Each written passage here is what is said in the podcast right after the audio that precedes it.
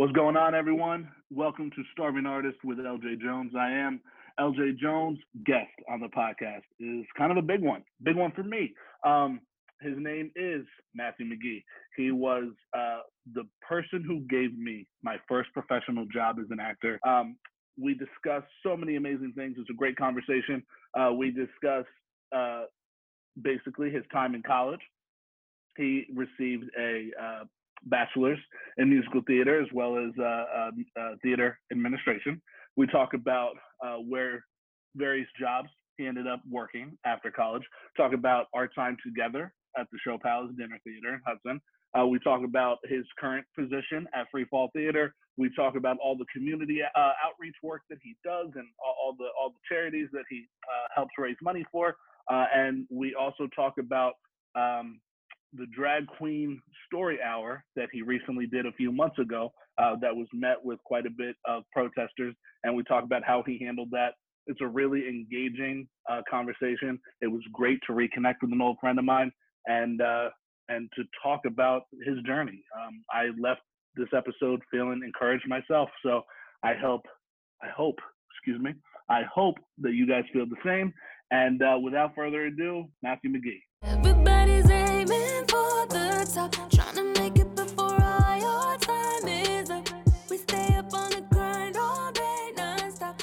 We keep on Mr. Matthew McGee, how are you? I'm doing well. Great to see you. It's been a long time.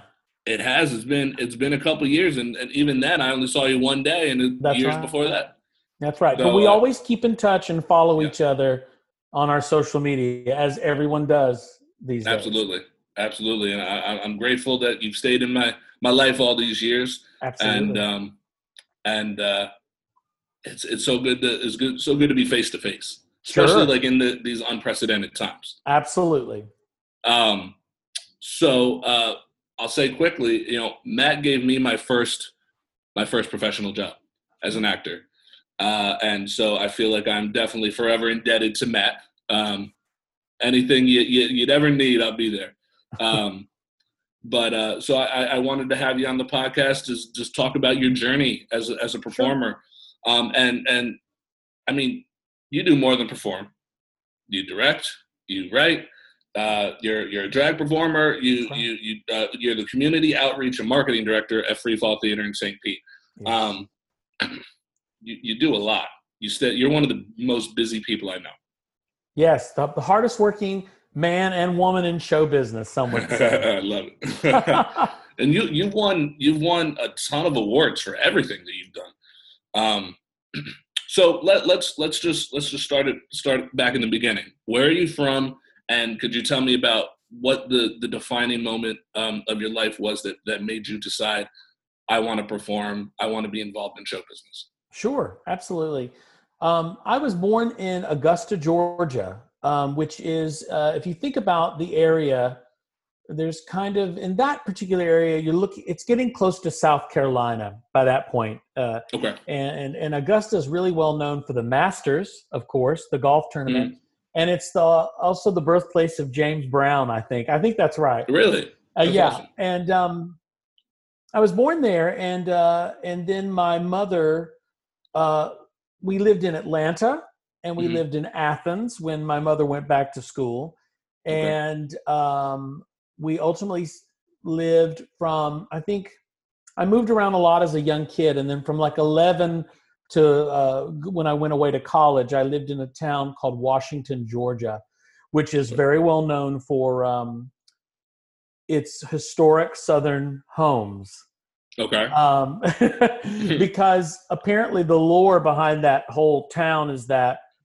when Sherman marched through Georgia and marched through Atlanta during the Civil War, he burned a lot of the homes um, and he missed Washington, which is very easy for anybody to miss Washington. you can even do it today Yeah. but um because it's a tiny little town but he missed washington so all of those homes are intact so a big part of their business is for people to be able to come from all over the world and check out those old fashioned refurbished southern homes it's it's Well, kind of now it- interesting oh, for sure. Now I want to go to uh, to Washington. I want to see. it's really homes. neat it's a it's a small quaint town and um i think um it's really charming and known for its history, and and of course, it being the South, it's known for a lot of other things that are not perfect. But um, but it, does have this great um, tourism uh, part of, of of the town that um, is really big for them, and I think it drives their economy in a way.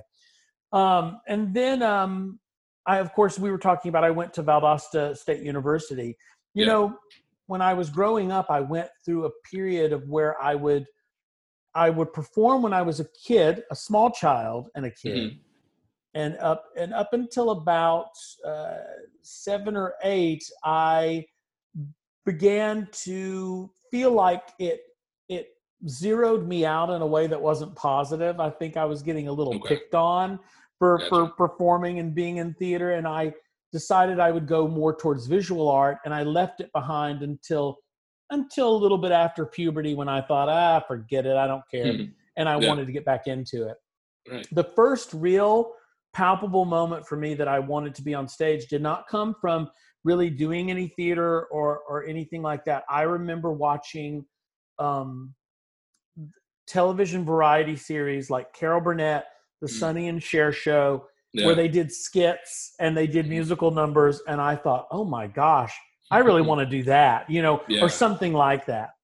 So um, that really drove me even more than theater. I feel like even as a young actor, I didn't know enough about theater. Even when I Mhm. started um, my college years at Valdosta State University, I didn't feel like I was well versed enough in what I needed to do. I was very green and very unpracticed. I'd only done a little bit of community theater in, here and there, but in my head, I knew I had this persona that I wanted to present. So I sort of worked hard to figure out who that was and Yeah. what it should be.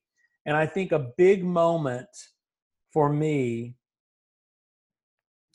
in college was suddenly able, I suddenly realized I could get laughs and that Mhm. I knew sort of the mechanics behind comedy, that it wasn't something that I, um, that I had to say, okay, if I do A, B, and C, this will be funny. I just sort of knew how to do it and Yeah. knew how to shape a line or how to do a correct, you know, how to do a correct bit of staging in a way that I knew it would be humorous.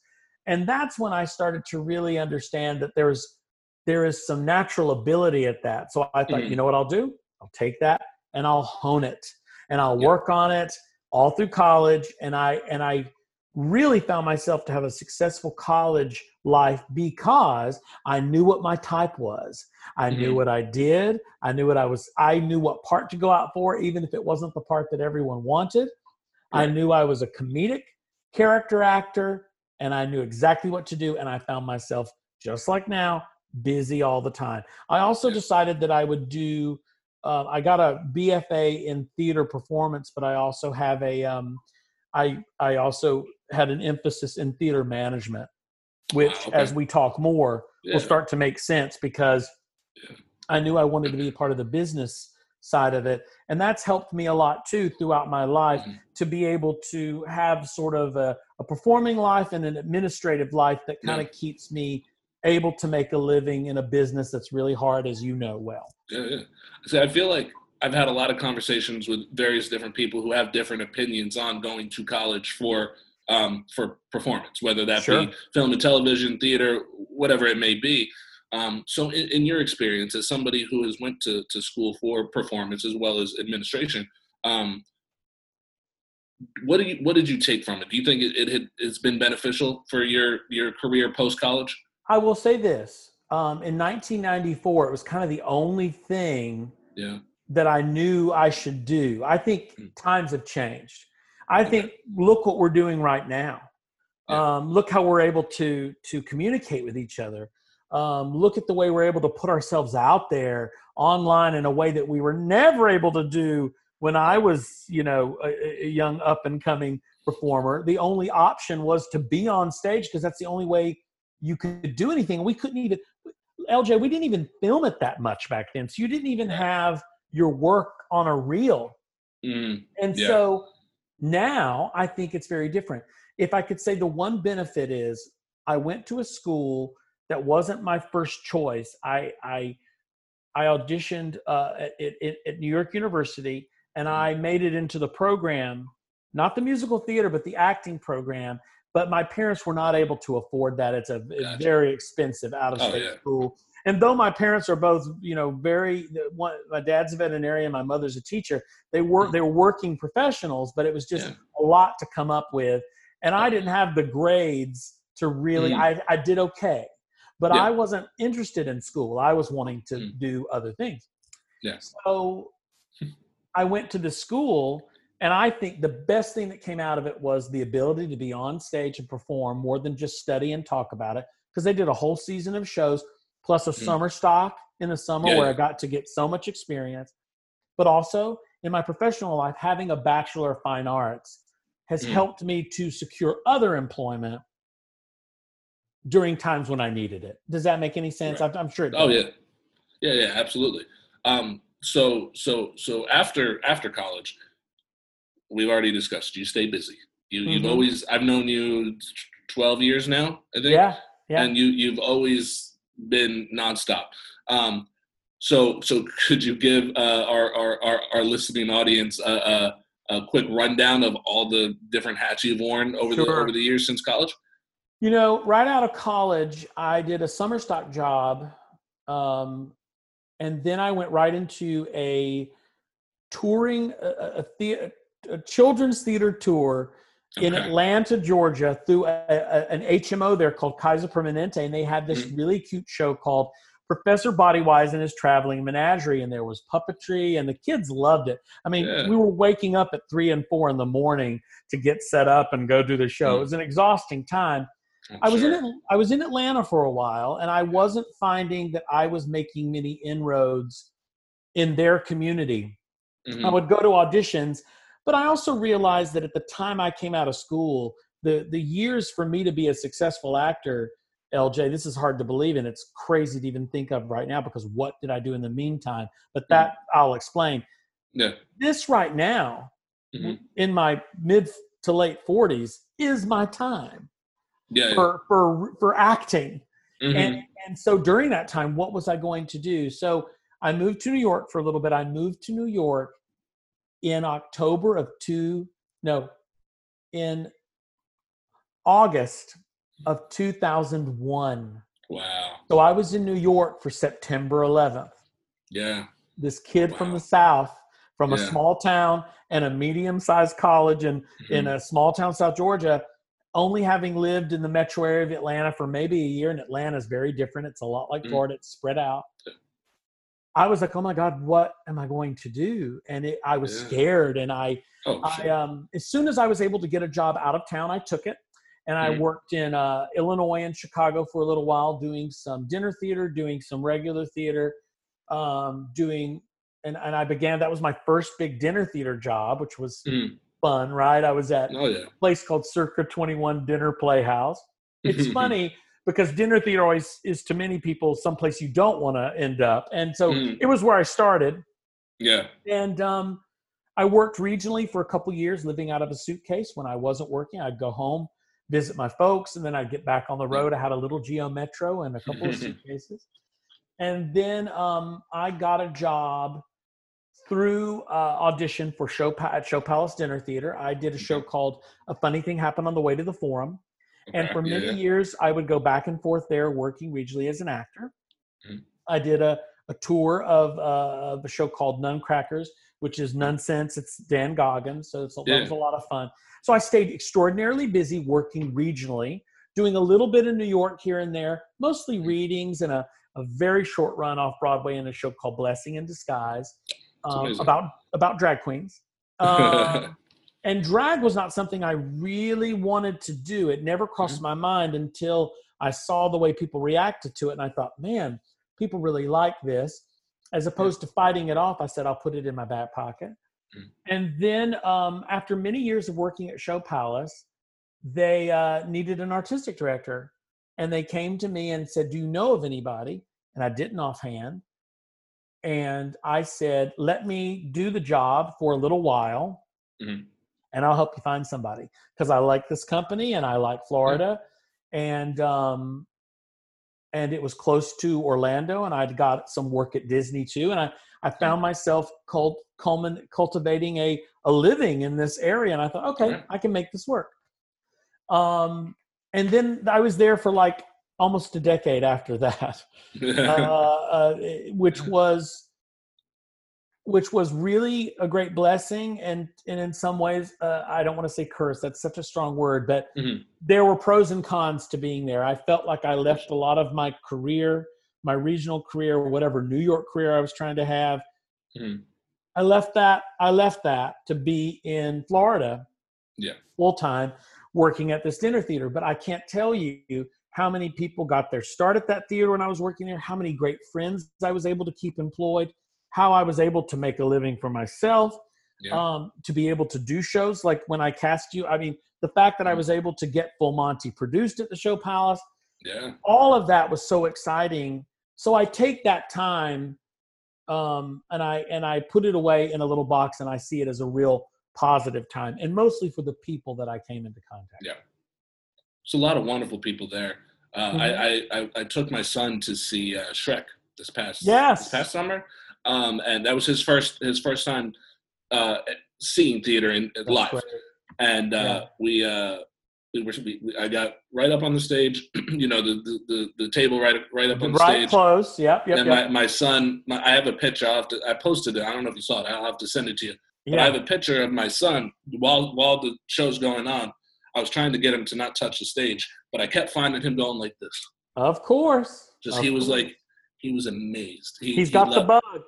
Oh yeah, when we left, he he said he said, "Daddy, can can I learn how to sing and dance and, and act?" I said, "Of there you course you can." Of Um, course. Uh, So just but- like your dad was so supportive of you during that time too. absolutely, That was a big part of me wanting to use you for Full Monty. Is I knew that your dad would be around. I knew that your Mhm. dad did everything he could to to support you, and I knew that Yep. you would be um, reliable. I knew you wanted it, and I knew he Mhm. wanted to make sure it happened for you. yeah, And I think you, I thought you had the talent. I thought you had the look. Very hard to cast that role. You need someone Yeah. pre-teenish.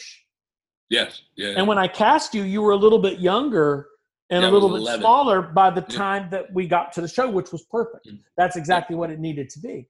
Um, and it just all worked out the way it, it was supposed to. And, you know, that's a lot of people's one of their favorite shows at Show Palace. It was really a good time and it had a wonderful cast. I remember I remember the audition. I don't know I don't remember a lot from around that age, but probably Sure. just because it was such a monumental uh, experience for me. But I remember I was the the first kid to audition for the Yeah. Full Monty, Yeah. and I remember um, I don't remember who all was in the room. I know you were there. Todd Yeah. Eskin was. Yes. Probably Susan Hadelman was there, right? I- I Maybe would imagine. Susan, maybe or and Katie Kerwin, maybe too. Yeah, I yeah. think, or um, and probably Andy because she choreographed yes, the show, right? Andy Um, definitely would have been there. Yeah, yeah. um, I remember I, I, I did the audition.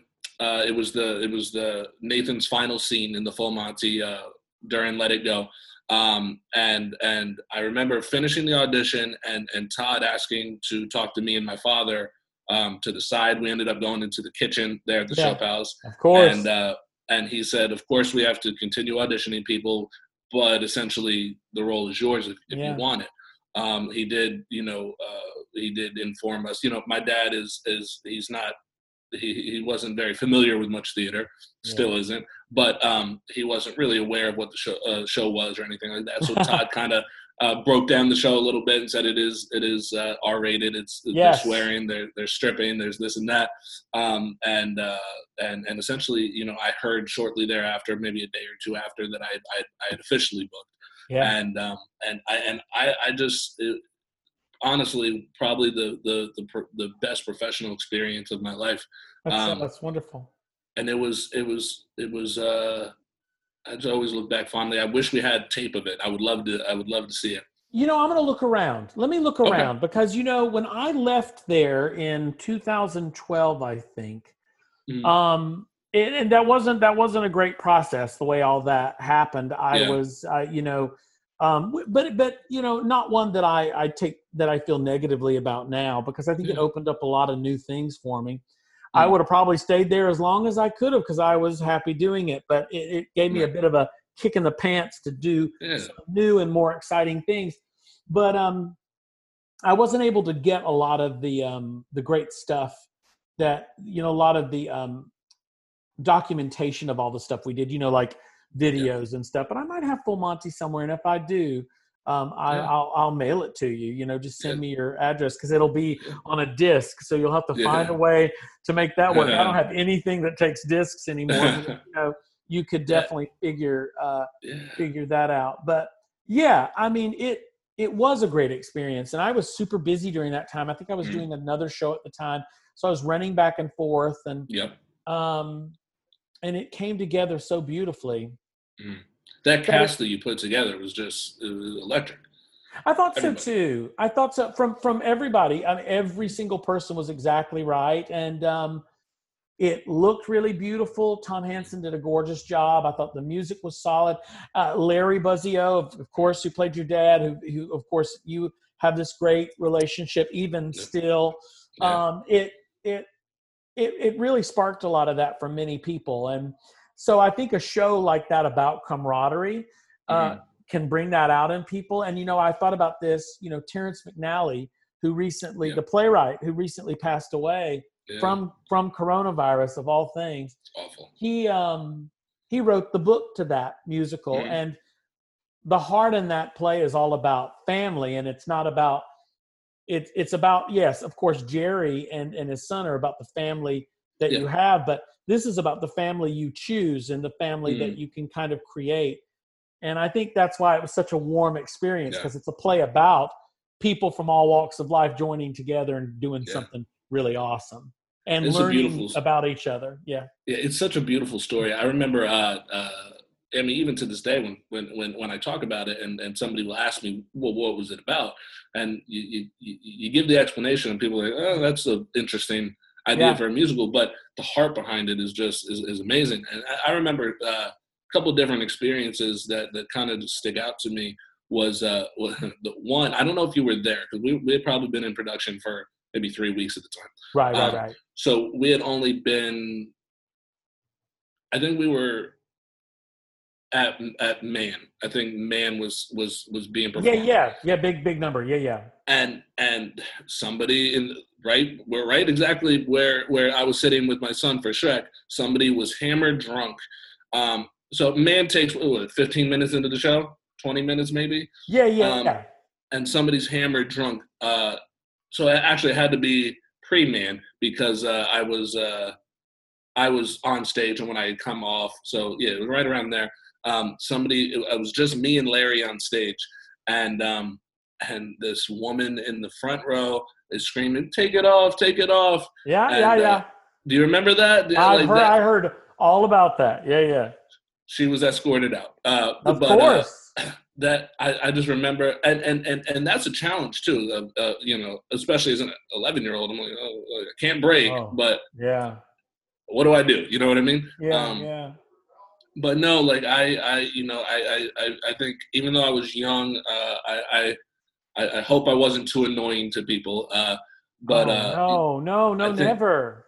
Never. thank you uh You were a lot- very polite, quiet young man until you got up there and performed. You know, you were mm, very unassuming, very polite, very intelligent, and you kept you you you and your dad. I mean, you you made good friendships, especially during the run, because you know Mm. rehearsal is this crazy time where you're Mm. getting you're getting hit with all this stuff, and in the run, you show up every day. You see these people every day. yeah yeah Um, I always found you to be um, quite a good kid, and I felt Thank like you. that was more important than anything to the success of the of the production. I've always believed that you do your best to bring people together who are um, Yeah. good people. right Because Yeah. the because what's the other option? That's an Mm. unpleasant situation for everyone. So for sure we're very lucky that every now and then, and it's it's it's more the exception to the rule Mm, that um, everyone really enjoyed each other and and you were a kid that didn't Mm. annoy everybody sometimes there's all these horror stories about what yes do they say never work with kids or animals Yes. and um and you really bucked that uh that old saying because you were just terrific I appreciate that. I really do. And and and you know, putting uh, Larry and I together, um, still close to this day. I, I I wrote and directed my own movie. I cast him to play my father. yes That was my first time I've stayed in touch with him, but that was my first time seeing him since the Full Monty closed. Yeah, yeah, yeah. Um, and it was just kind of surreal to be on set with him, seeing him face to face, and just and honestly, I wrote that role for him. of course. Uh, and I and and he he uh, he wasn't sure if he could make it happen just with the distance and the, and the Yeah. schedule, and and and if he wasn't able to do it, the scene wasn't going to be in the movie. He's only in one scene, um, but uh, I, I I have a line in there for him to say because my my character in the movie is an actor. Um, it's very it's not I wouldn't say it's a biopic, but you, Sure. you- I think you write from what you know. Your Um, personal elements of what you bring to Yeah. your art. Absolutely.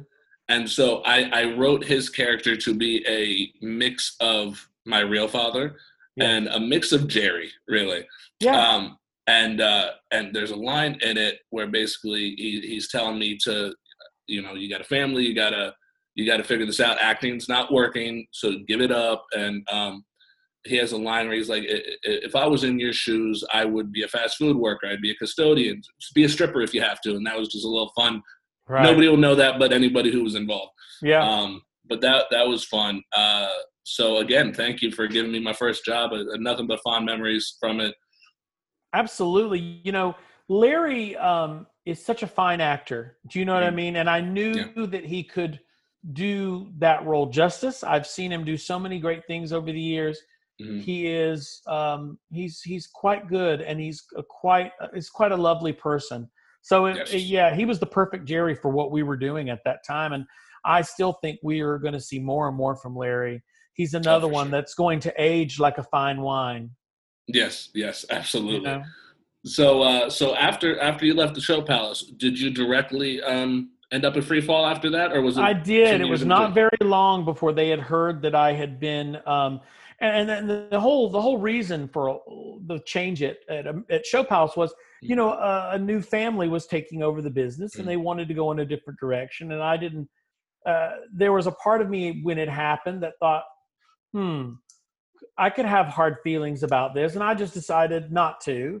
Uh, Yeah. Or at least I decided to only have them privately and not put Right. them all over social media Yeah, um, and I quickly got over it in a way that I um, didn't think I, I would. I- I moved on from it fairly quickly, and Mhm. uh, and they look at them; they're still going and they're doing Yeah. great.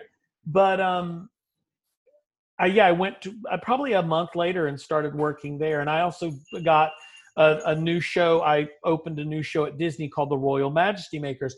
All of that was happening at the same time, so I went from working at Show Palace for almost a decade Mm.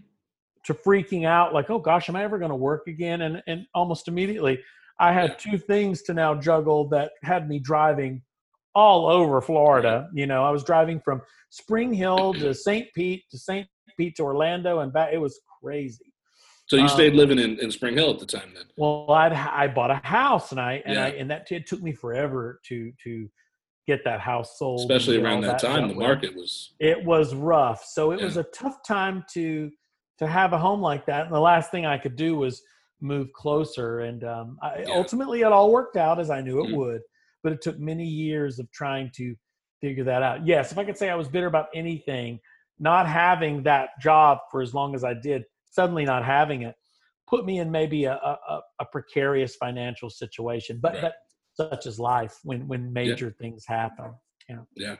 and th- things always seem to uh, to work themselves out. They do. is- They do. And if you can, if you can keep your mind on that, Mm. you will. You, I think, you can thrive, and no Yeah. matter the situation. Just knowing that Yeah. almost everything, uh, aside from death and taxes, has an ultimate, uh, you know, Yeah. or a way to work it out. So.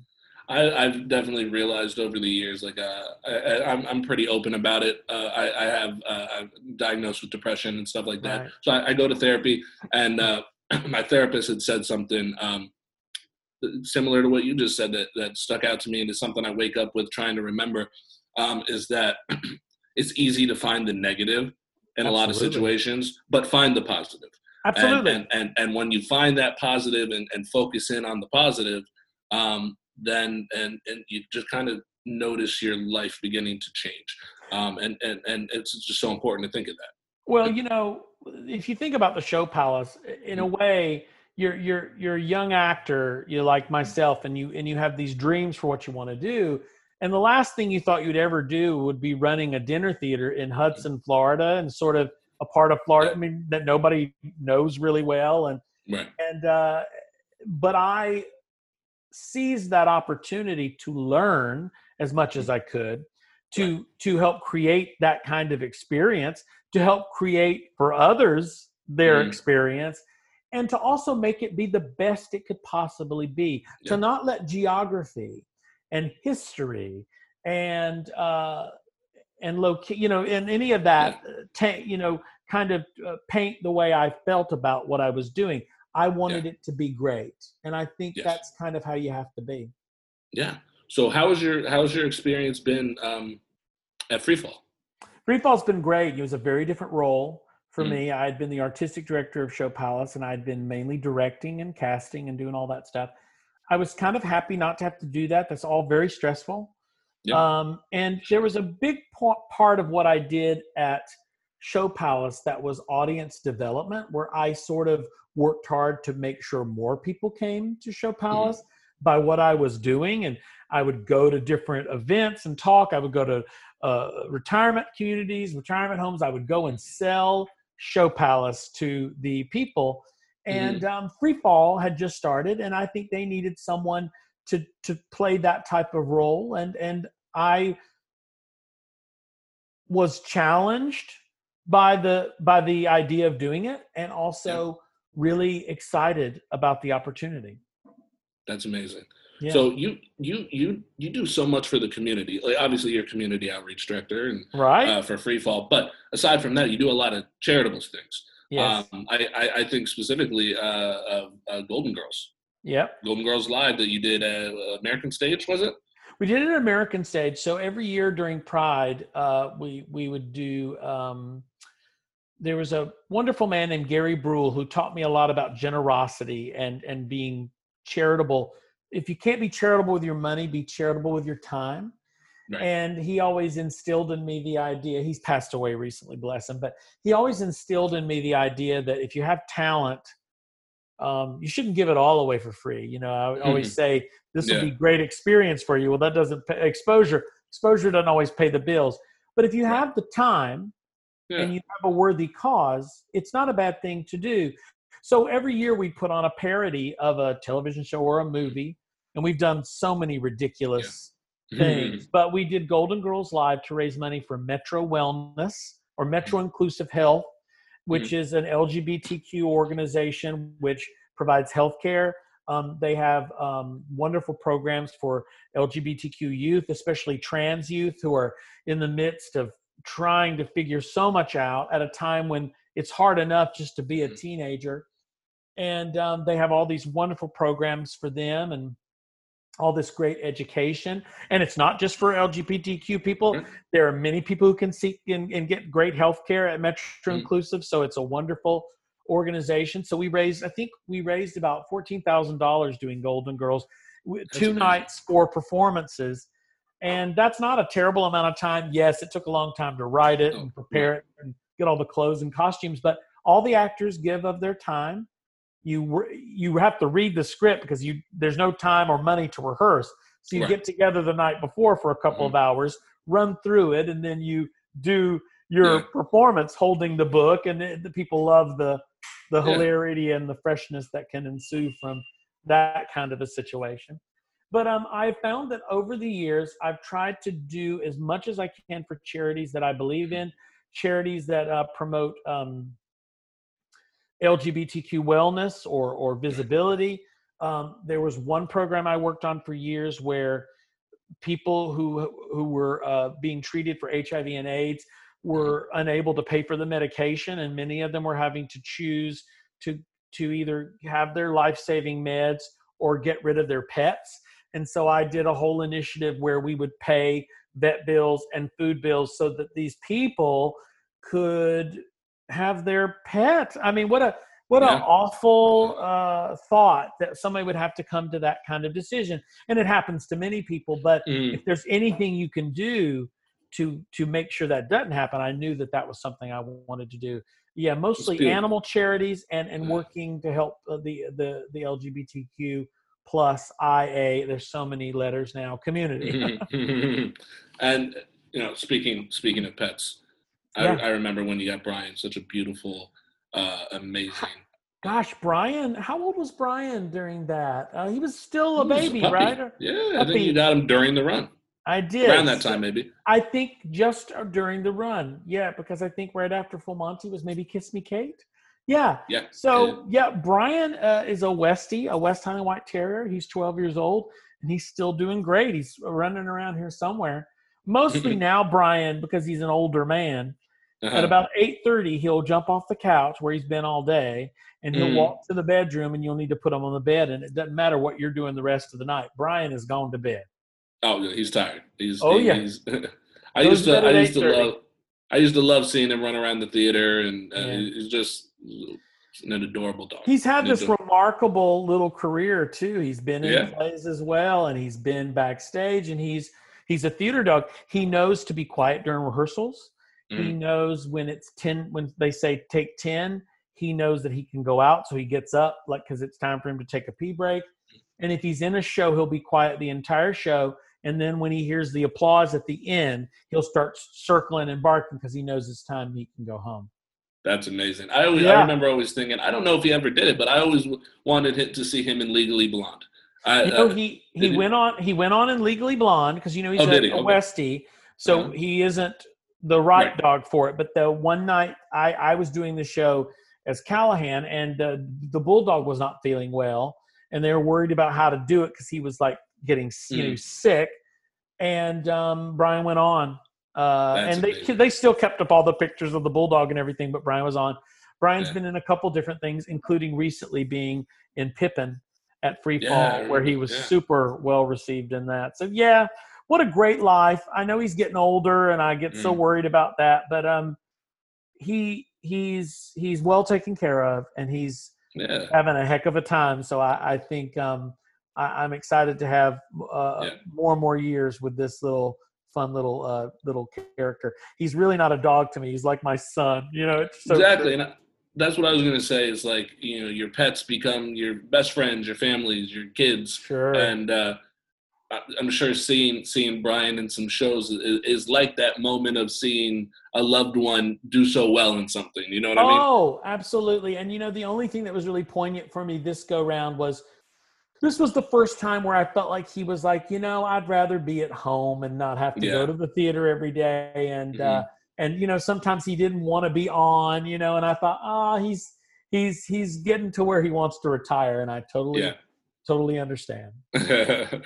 so you uh we're talking about what you do for the community um was it probably less than less than a year ago maybe a year ago you did um the drag queen story hour in awareness Yes. Mhm. um i remember you posting about about you know leading up to it and i was like oh that's exciting it's beautiful um but you were met with some protesters yeah, quite a bit. Quite a So- bit. And I yeah, go ahead, I'm sorry. No no no i was just gonna ask you uh, what happened like because you know you, Yeah. you learn so much from facebook but Yeah, um, it, was pretty jarring to me. In fact, right before co- the coronavirus hit, I had been really thinking about taking a break from all the drag and all the extra performing, aside from like you know the things I do in the theater Yeah. and the things I do for free fall. Be because of that experience, and also because I'm getting older, and it's just a lot of a, a lot of irons in the fire. Um, but now I'm looking at it, going, I didn't want this long of a break, you know. But Yeah, right. um, yeah um, yeah, I, I went into it really not expecting. I thought there would be protesters outside, and I was prepared for that. Um, my style of drag is not very, um, uh, maybe not the right word, but it's not a sexy drag. I don't, um, I don't try to look. Um, I don't try to look like someone that you're like. That's a man. I, I know that I'm a man in a Mhm. dress, so it's very Bianca Del Rio. It's very Ben de la Creme. It, Mhm. It's not. Um, it's comedy drag, clown drag. yeah And so I thought, you know, I may not get met with too much at all because this is kind of like Dame Edna or something. And you could totally see kids being read a story by Dame Edna and not have a Mm. problem. Well, it all went well. The families were wonderful. And right as I began to do it, and I didn't even realize this because when I went in early, I kind of met a few of the early uh, kids who got in there early, and we Right. colored. And I I have these stickers that I sell. Mhm. Um, it's a it's a Miss McGee, a Matthew McGee sticker, and so Mhm. I was handing them out to the kids because they love that kind of stuff. And yeah. I thought it was a great time to meet them. And there was a woman there that I thought may have been a mom or something. A couple of women, I thought maybe moms or grandmas. And they were following me around taking pictures. And I thought nothing of it because I thought, oh, this is family members. And of course, the people who are protesting, they have every right to do that outside, in front. Yep. I mean, my personal feeling on it is drag queen story hour is not that big of a deal. It's not going to mess kids up at all.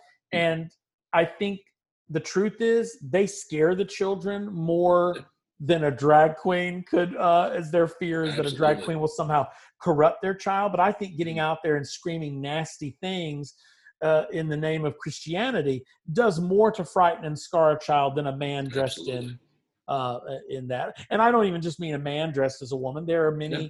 transgender performers who do this as well and they are women who also do drag so which i know that's a whole other show we could do about how all the differences with that but as soon as I, I picked out three great stories, and as soon as I started doing, I started getting shouted down by two women. Um, they were filming, screaming at me, scaring the kids, filibustering me. I couldn't get things out. I held my ground. I I I I made a decision, LJ, that I Mm. That whatever I was met with, I would not respond in kind because Mm. they wanted me to get pissed and they wanted Yeah. excuse I'm, I'm sure i can say whatever i want on this but yeah, yeah. they wanted me to get angry and fight back and say something they could film or or behave in a way cuss them out or something they could film it and then they would cut that together and go look at this horrible drag performer in their filthy mouth i knew Yeah. that was part of what they do Right. um it was unpleasant to say the least i got through it Yeah. but she shouted and shouted and i had a dear friend who was there and she was in tears because she like me just didn't expect it i did Mhm. not get emotional there i got emotional way after the fact but Sure. Yeah. i thought it would end there and they Yeah. followed me to my car they stood behind my car they shouted at me through the the my window of my car so from the whole experience getting there doing it i have to say that i got so much support from the parents and the kids but it was not a, a pleasant experience for me at all. In fact it goes down in history as the hardest thing i've ever had to do. And i have some thoughts on that uh, a little bit but Mhm. i put myself in the position. I truly didn't believe that it would be a problem and that shows my naivete because uh, obviously Shouldn't have been a problem. Right. And now Yeah. what happened after that was I began to see because I don't use a drag name very often, I use my name. They found me on social media. They started hounding me on social media.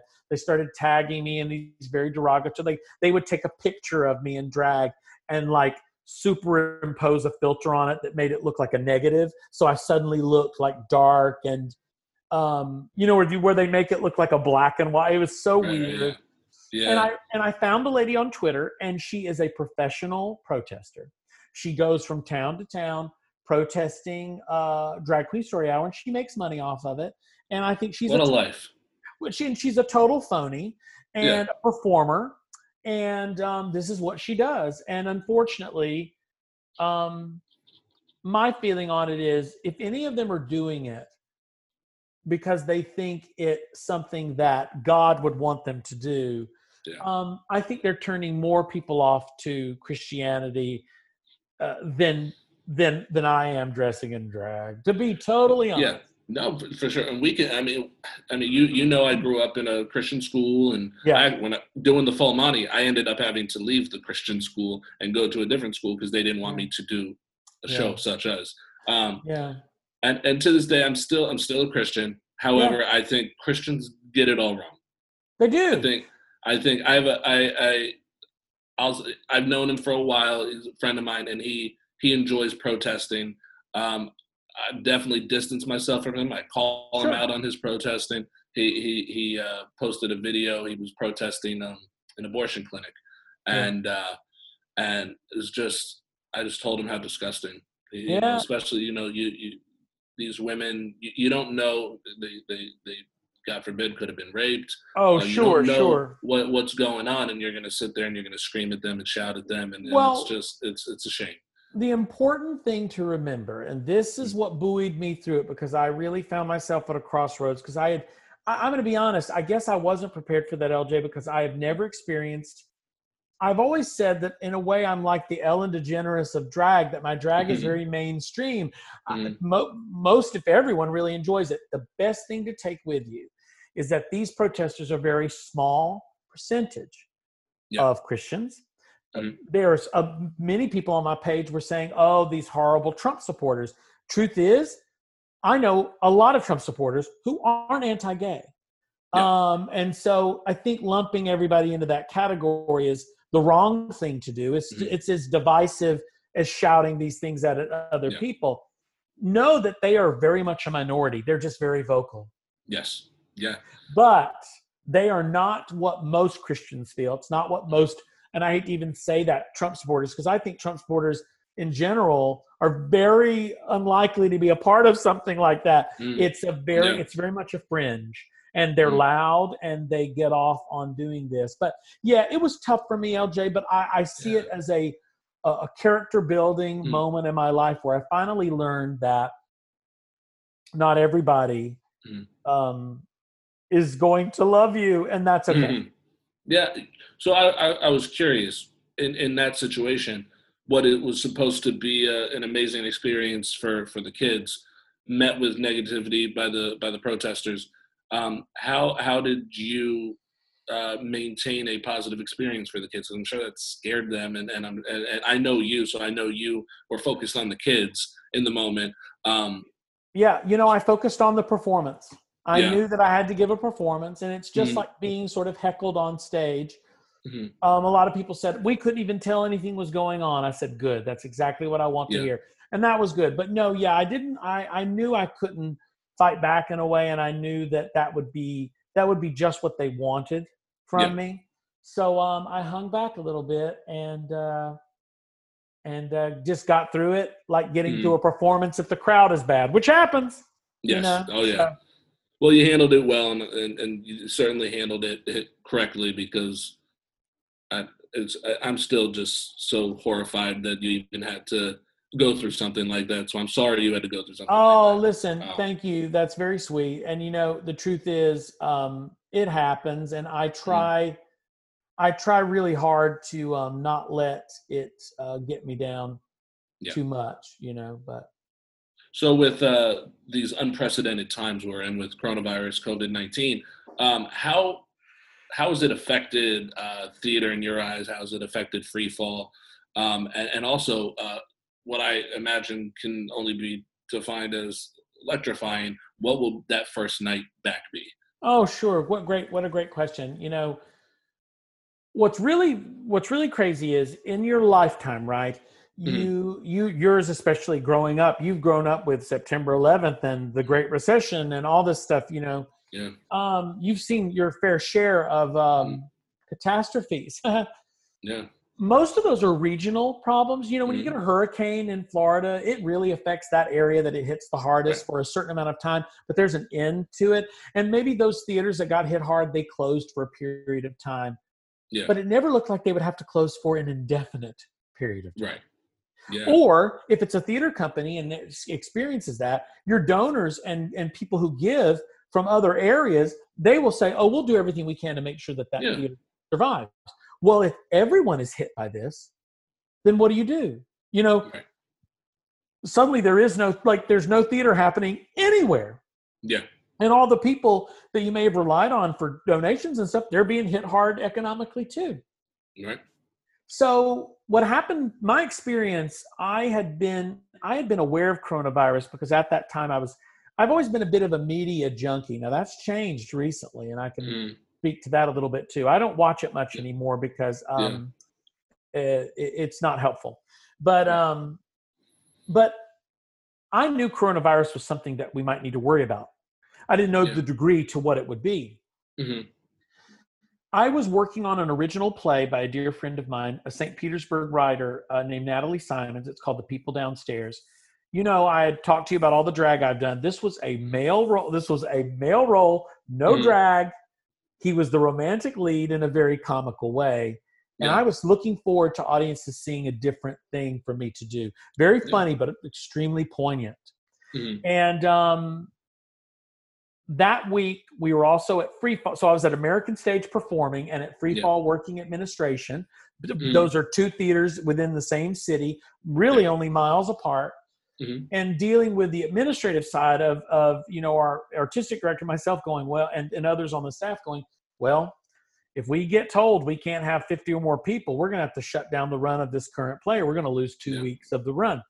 Yeah. At American Stage, we did two previews, sold out previews, and then we were brought in for a rehearsal at 4:30 on opening night, and they said we are not, um, we're not continuing the show. All That's that work, all Yeah. that work.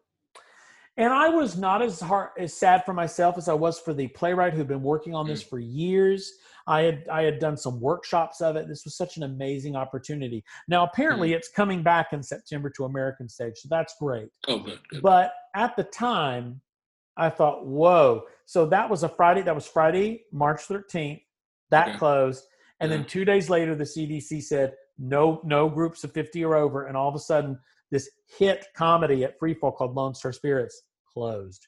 Now, American Stage graciously paid the actors out for their whole contracts. And Wow. Freefall did the same, finished up the contracts and paid the actors for those two weeks. yeah. Um, and then both theater companies had to cancel shows. Um, unprecedented that all theaters were doing that, right? Yeah. Including So- Broadway, Including West Broadway. End. Yeah. Everything Yeah. got shut down. So that's really scary, I Mhm. think. Um, Oh, yeah. I, I think, it, and especially at that time, this, Mhm. you know what I was saying the other day? Oh, it's May already. March and April. What a weird couple of years we had. Because that's what it felt like. Yeah. know? Oh, yeah. Absolutely. Um, now, what's great is is that Free Fall we have a small staff. We don't have a lot Mm. of people, and there were enough. You know, there was enough. We were getting enough of a revenue stream to keep a large por- part of our staff working because there was still Mm. stuff to do. Like even Right. today, I'm still working on interviews and and things that you know gearing up for what's coming. We have a season announcement. We have a um, COVID nineteen giving challenge where some of our donors have graciously said we'll match your donations dollar for dollar. So a person can give $25 and it'll be $50. So it doubles, you know, a person's giving, which is just amazing. amazing. yeah. Um, so a lot of that's really great. But I feel really terrible for act- people who are primarily actors. Think about this, Yeah. LJ. The people Mm. that are primarily actors who also wait tables as a side job. I mean, I'm just giving you a thought there. I mean, Yeah. now restaurants aren't even open. So it's a even really Show Palace. The actors wait tables. it's it's a it's crazy now Yeah. i do see a light at the end of the tunnel Mhm. i do see that the social distancing worked and let me Mhm. explain to you why i stopped watching the news uh, Yeah. I, I won't speak to what it is politically but i think there's a little bit of a narrative there Yep. combined with people maybe not having as much uh, what's the best way to put this uh, people not feeling as comfortable with the with what the government was doing that all combined together to create a real sense of hysteria and fear and when Mhm. people are afraid it, it closes everything down Yeah. i'm not one of those people though who thinks being afraid of it is wrong i think it's serious i don't Yeah. know i don't want anybody to get it i've known a few Mhm. people who've gotten it and, and thankfully have gotten over it Yeah. but it's scary Yeah. but i think we're seeing some of the rates go down and we're seeing some very positive numbers Yeah. and so i think we'll start getting back to theater at the end of summer maybe fall and i think the first i think it's going to be slow going i think the audiences won't be as big i think Yeah. you're going to see audiences with their mouths their faces covered and sitting Mhm. separately but the idea that we can all get into a room together again and experience people telling a story Yeah. right in front of us, I Yeah. think this has only strengthened Mhm. What theater can bring. Look at it right now. You can watch movies all day at home. I mean, I know I've been doing that when I have time off, and you can stream theater, and there's a lot of theater out there to stream, but it's not the same as going. Yeah. And I think that how amazing it will be when people can see it again. They will have a new appreciation for something they may have taken for granted, and they'll Yeah. be quite moved by this experience. I also think, LJ, that you'll see a lot more positive, uplifting, and funny programming from theaters. It won't sure, just be theater. You know, there's a place for theater that instructs you and teaches you and makes you think. That's mm-hmm. an important part of it. Yeah. But for a while post COVID, I think we're going to have some fun. We're going to entertain people and we're going to tell them stories that make them feel happy and make Yeah. them want to go out there and live life to the fullest. And I think that's going to be an unprecedented and exciting time to watch theater Yeah. uh, grow and become more of, I'm sorry. you know, no, you're Yeah. right. Though, what were you about to say? I mean, it, it'll be amazing. you just made me think of um, when you're talking about uh, uh, about the type of production we'll be seeing. Yeah. You made me think of uh, Roger De Bris and uh, and in the song "Keep It Gay" and the producers just talking about uh, just keep it light, keep it. You know what I mean? Like, um, Yeah. and I'm People excited for that. what is it? People want laughter when they see a show. The Mm-hmm. last thing after is a litany of woe. Yeah. yeah, that's and that's what it's going to be, and and I'm excited. And Yeah. I, I think I think the community. Um, I've been seeing a lot more theater uh, over the last couple of years of just being financially able to. Um, yeah. And and you know I, I I- got to see Hamilton on the tour. I got to see Sound of Music on the tour, which um, I don't know what order these episodes are coming out, but I am uh, interviewing um, Jill Christine Wiley, who played Maria in the Oh, Sound of Music tour. And I'm excited for that because she was incredible. Um, and, and and I got to see Dear Evan Hansen. Or have you seen it? Oh, it's wonderful. it? Wonderful. I- wonderful. that the you know I saw it at the Straz, gigantic. So Yeah. you're you're you're you're sitting there with strangers, you people you Yeah. don't know, Yeah. um, and you're all experiencing this because that's a heavy show. It's It is, funny, but, that's, but it's but heavy. that's the magic of theater too. You know that being there with one another and having because one thing about Dear Evan Hansen, I don't consider it maybe heavy or light. It is a real story about. Yes. real people, yes, and life is uh, life is not always black and white. It's all sorts of shades of gray, and I think that's what makes that show so special. yes, and and I can't wait to get back to back to the theater and and and honestly, I you know I I love theater. I've done I, I I've only done one thing in theater since the Full Monty. I can't Yeah. sing. I would love to sing. I've taken lessons. you didn't I- have to in that show. No, no, and I, I did um I did some charity with uh, Jimmy Ferraro. Oh, Um, wonder love Jim. I wouldn't be in Yeah. Florida if it wasn't for Jimmy. Yeah. He's told me that story. Um, Yeah. uh, he he's excuse me. He's an You're fine. amazing man. He gave me the opportunity to uh, to uh, do a, a murder mystery uh, dinner theater Yeah. uh, at uh, at Spartan um, Yeah. Spartan Manor here in New Port Richey, and uh, the, we were raising money for uh, the the um, Gulf high school um, to take their their I think it was their government class to the inauguration um, Oh, of his last presidency. That's amazing. So that was uh, that was it, it was and and there was a script, of course, but we were there for like two and a half hours, so it was a lot of improv. There were breaks in the script, so we're going around and we're being our characters, and and it, it was just a lot of fun. And and to see, I, if I remember correctly, I think there were 25 kids who were able to go to Washington Isn't that great? Jimmy uh, Jimmy Ferraro has such a great knowledge of show business, of Yes. the not only the history but the Mhm. mechanics of it. And um, I, I I went to an audition at like a, a unified professional theater audition, and Mhm. Jimmy called me back for Show Palace, and I would not. None of my life as it is now would have happened. So I always credit Jimmy with bringing me here because I Yeah. Feel in a strange way from trying to reconcile what you imagine when you're young and your dreams of Yeah. being a performer um, i feel i'm exactly where i'm supposed to be right now and that's a great great Yeah. feeling That's amazing. I, I- I think I think that's so interesting. Like you know, you you gave me my start. yes uh, in my career and then and and you know just to to have that that's an interesting dichotomy like that i have with you and then i also have with jimmy who i just met through auditioning at uh, his theater. Um, yes. and uh and you know I, I i'm just extremely blessed to to know you to know him. Um so before we wrap it up if there was any bit of advice that you could give a starving artist, uh, what would that be? I think the best thing a person can do who really wants to make this a career is you really there are two things. Number Mhm. one, you have to deliver. And that could mean anything. You have to make sure you know every word before everyone else. Yep. You need to make sure you're ready to go. You're on time. You're easy to work with. You give 110% out there on the stage. You don't have an off night. And and that, that's not always possible not to have an off Right. night, but you Mhm. should be able to find a place where you can work that the delivery of the show and the consistency of it is what you're known for because you'll work over and over and over again. A lot of times, if you bring your personal life into things or you're having troubles, you may think you want to share it with everybody or share it with your coworkers or co-stars. They don't want to hear it. You've got to go in there and treat it like a job and do it well. And Mhm. people will ask you to do it. The other thing is the second thing, and you are a great example of this. If you feel like maybe you're not being seen for the things you want to be seen, if you feel like you're not getting the opportunities for the things you'd like to do, you create your own. Mhm. Yeah.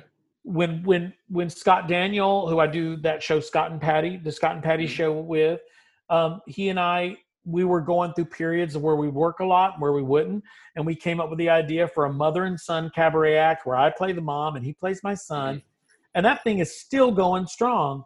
And time, yeah. it was a creation out of necessity Mhm. um, but we knew we had more to say Yeah. than we were being allowed to or we were being given the opportunity to Mhm. and we wanted to create and we wanted to make money doing it and we wanted Mhm. to entertain people so we created our own projects and so many opportunities have come from that. absolutely and at first you'll think it's impossible who will ever want to see me but you can't have that attitude you get out there you polish it you perfect it you make sure it's cool and interesting and original Mhm. and you put a lot of thought into it and you treat that like a job too um, i think you can achieve a, a level of success that you may not be wealthy or you may not be internationally known or Mhm. mega famous, but you will stay busy and you'll be Yeah. able to make a life and, and make an income. And that's super important. Absolutely. Well, Matt, thank you so much uh, for hopping on the podcast. Um, I, I knew from the beginning that I wanted to have you on. I mean, we've Oh, been talking thank about it for months now. Um, Absolutely. you were doing, um, I think I was in. Gainesville.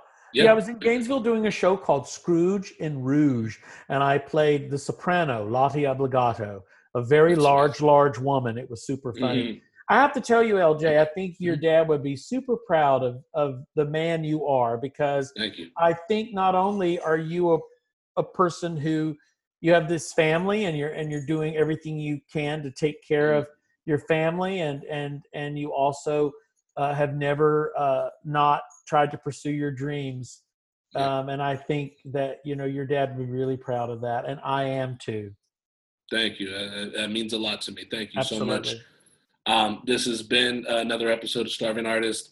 And uh, Matt, thank you so much for being a part of it. And thank, Thank you for being a part of my life. Oh absolutely do I look like a starving artist though look at this You I look do- wonderful. I do this every day and look how thin my fingers are Oh, yeah, there you go. That's perfect. Mwah. thank you so much LJ thank you. It- It's been a pleasure. You too. We'll see you soon. you. Absolutely.